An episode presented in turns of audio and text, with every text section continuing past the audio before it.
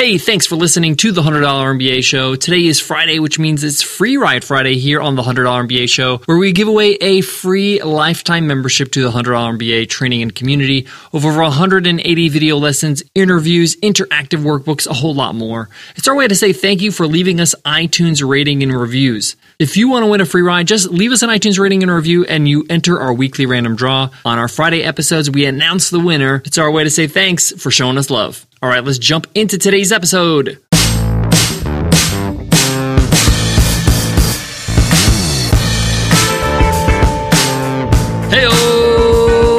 The $100 MBA show. You better be hungry because on this podcast, we give you a full plate of value every single day with our daily 10 minute business lessons for the real world. I'm your host, your coach, your teacher, Omar Zenhom. I'm also the co founder of the $100 MBA, a complete business training and community online over at 100mba.net. And in today's lesson, you will learn strategies for when you're not sure what to work on. Sometimes, as entrepreneurs, people that have to create their own schedule, to create their own workload, their own task list, we sit in front of a computer and sometimes are just like, what do I work on? What do I do right now? If you've ever had those moments or are having that moment right now, then this lesson is going to help you big time. Often, not knowing what to work on is a symptom of overwhelm really not sure what to work on. You got so many things to do, you know you should be working on something. And what happens is you usually spend the next couple hours floating on social media or checking your email. Not exactly productive work. But in today's lesson, we're going to change all that. I'm going to show you exactly how to make sure you know what to do when you're in that state. How to literally flip a switch in your mind and go to something so you know exactly what to do. Let's get into it. Let's get down to business.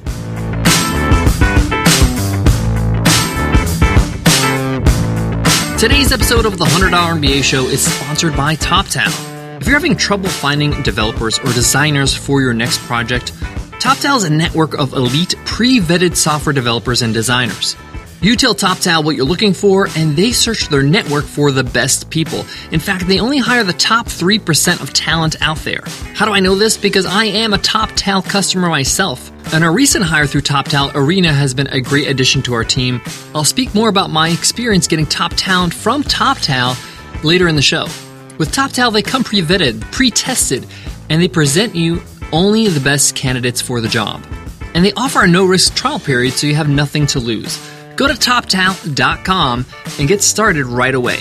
Again, that's toptal, T O P T A L.com. So you're sitting in front of your computer, you know you should be working on your business, but you're not really sure what to work on. You're a little bit overwhelmed. Nothing really specific pops in your head, and you end up wasting the next couple hours. Not fun, not good. So, how do we prevent this from happening? How do you know what to do every given minute? Now, the reason why you're stuck is that you're actually trying to do two things at once. You're trying to plan and implement at the same time. That's a huge no no as a business builder. You need to separate these two things. When you're stuck, that means you don't have a directive. You don't know what you should be doing. That just means you haven't planned for it. This stems from a concept I shared with you before by Chase Reeves called CEO versus worker bee mode, which means that you're going to have to be the CEO sometimes where you have to plan things out and sometimes you have to be worker bee, which means you got to just implement those plans, the plans that you set out. But you might be asking, okay, that's great. I know I should be planning. I know I should know what to do before I'm doing it, but I'm stuck now. What do I do at that moment? Good question. Shut off your internet, shut off your Wi Fi, seriously, and open up a text doc. Or even open up an Evernote, it will work off Wi Fi and then it will sync later. And start listing what you need to do to get your business going. The things that you have to do, whether that's writing a blog post, whether that's creating a sales page, working on your product, training employees, hiring somebody, whatever it is, you have to write your to dos. And at the beginning, don't worry about priorities or timeline. Just do a brain dump and just start writing a list of things you need to do for your business. Once you made that list, start moving them around in order of priority, in order of urgency. And then take a look at that list and see how much time do you have? Do you have an hour? Do you have two hours? What can you knock out right now?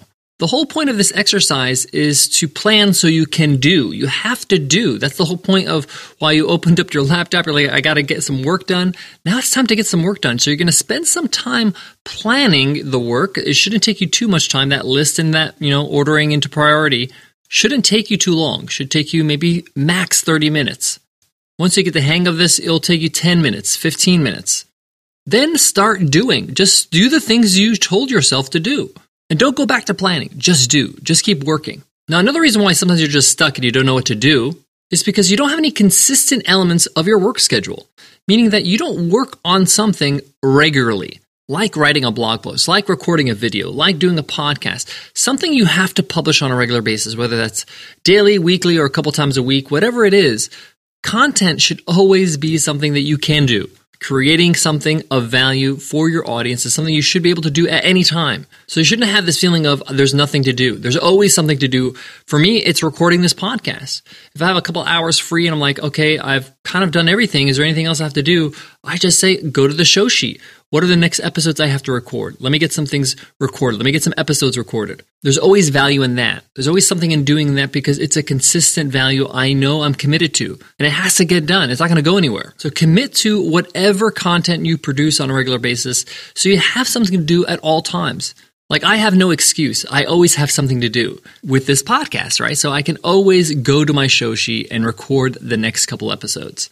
Sometimes we're stuck because we're just preoccupied or we're worried about something or we just don't know which way to go forward. Now, this is more of an emotional barrier than a lack of planning. And the best way to get yourself in the right state of mind, to get yourself out of that funk and, you know, kind of have a clear understanding of where to attack first, is just to move your body, is to just do something physical. And that could mean something as simple as doing some stretches, running on the treadmill for 15 minutes, going for a walk, playing some pickup basketball for a half hour, whatever it is. The point here is that you want to move your body, get your mind off what you're doing for a second. And usually I come back refreshed with better perspective. I don't know, my brain kind of cleans itself because it's focused on something else and my body is pumping blood everywhere and I'm able to, you know, think clearly. Then I'll jump into CEO mode and start making my list. Sometimes we're going to feel a little bit uninspired, or we just hit a roadblock, or we're in a maybe slump in our business at the moment. We had a loss recently. Sometimes you got to shake that off, and the best way to do it is to get your body to do it first, and then your head will follow. Guys, I got more on today's topic, but before that, let me give love to today's sponsor, TopTal. I mentioned in earlier episodes that we hired Arena, our UX UI designer at Webinar Ninja, through TopTal. The process was seamless. It was incredible. I spoke to Andrew from TopTal first, who spoke to me about what kind of designer am I looking for. He learned about our company, learned about our goals, what my preferences are in terms of time zone and communication skills. He got a good understanding. He asked some really good questions that I thought, okay, great.